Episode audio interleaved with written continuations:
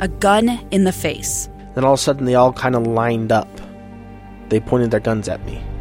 And this is the point where I thought, I'm going to die today. Started two years of horror for an American in Venezuela. They said, You need to give us your phone and get ready because you're coming with us.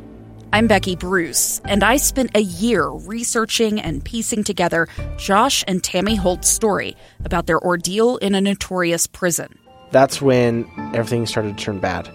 We had another pound on the door. Boom, boom, boom. And there was the police once again. You can binge all of the episodes of Hope in Darkness on KSLPodcasts.com or wherever you get your podcasts.